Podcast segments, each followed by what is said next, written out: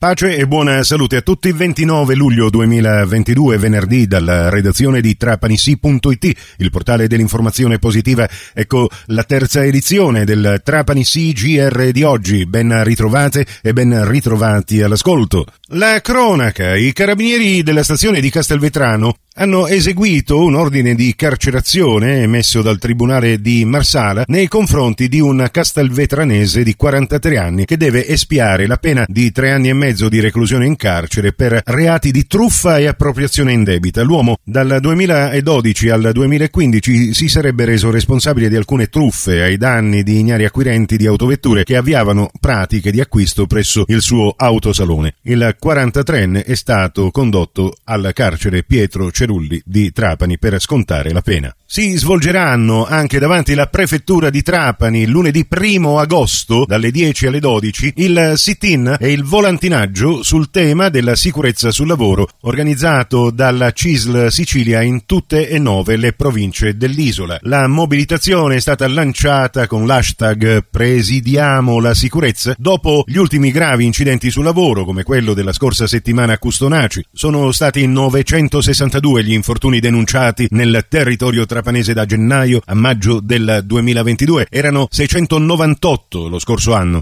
mentre le malattie professionali sono raddoppiate da 33 a 66 nei primi sei mesi del 2022. La CISL denuncia anche come i pochissimi ispettori regionali del lavoro in servizio in Sicilia, appena 63, non possono fare miracoli. Mazzara del Vallo, il centro comunale di raccolta differenziata dei rifiuti di via Biagio Pace, angolo via Marsala, dopo lo stop di tre giorni che è stato osservato dal 24 al 27 luglio scorsi e la riapertura di ieri e di oggi, resterà chiuso ancora nelle giornate di sabato 30 e lunedì 1 agosto, per riaprire poi martedì 2 agosto. Così come la volta scorsa, questa nuova chiusura è dovuta a problematiche tecnico-organizzative e necessari interventi di manutenzione, soprattutto la necessaria riorganizzazione del personale a causa dell'emergenza Covid che ha colpito un numero significativo di operatori. Il comune comunque assicura che la raccolta differenziata non verrà sospesa e proseguirà regolarmente.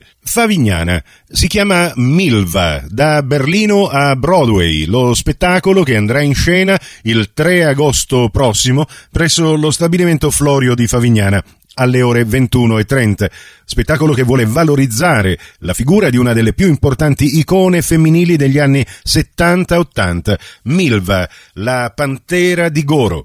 Lo spettacolo, per canto, voce recitante, chitarra classica, fisarmonica e clarinetto, narra la storia di Milva attraverso i canti dei suoi tre spettacoli teatrali più famosi, dedicati a Bertolt Brecht, a Kurt Weill, sotto la direzione di Giorgio Strehler, a Edith Piaf ed Astor Piazzolla con le musiche scritte e dirette proprio da lui per Milva. Protagonista in questo spettacolo la voce di Deborah Troia, accompagnata da Giovanni Mattaliano al clarinetto, Tobia Vaccaro alla chitarra classica e Pierpaolo Petta alla fisarmonica.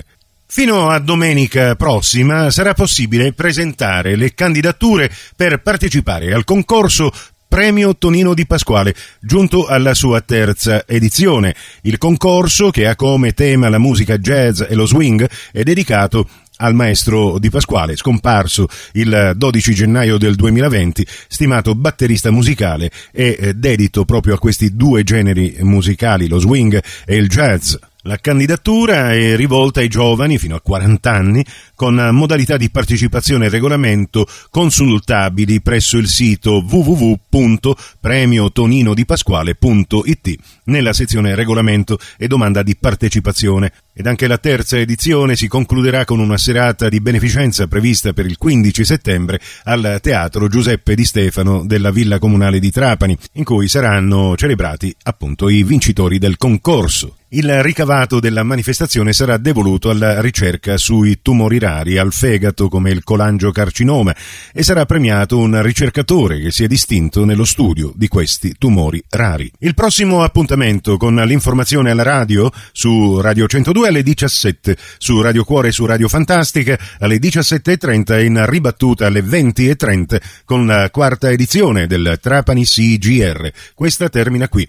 Tutto il resto lo trovate su trapanissi.it con tutte le notizie locali, aggiornate in tempo reale, con tutti i link che vi portano alle nostre dirette Facebook, con tutti i nostri servizi radiofonici in versione podcast, comprese le cinque edizioni quotidiane del Trapani CGR che così potrete ascoltare, se ne avete persa l'uscita radiofonica, col vostro comodo attraverso lo smartphone e il vostro personal computer. Da Nicola Conforti grazie per la vostra gentile attenzione e a risentirci più tardi.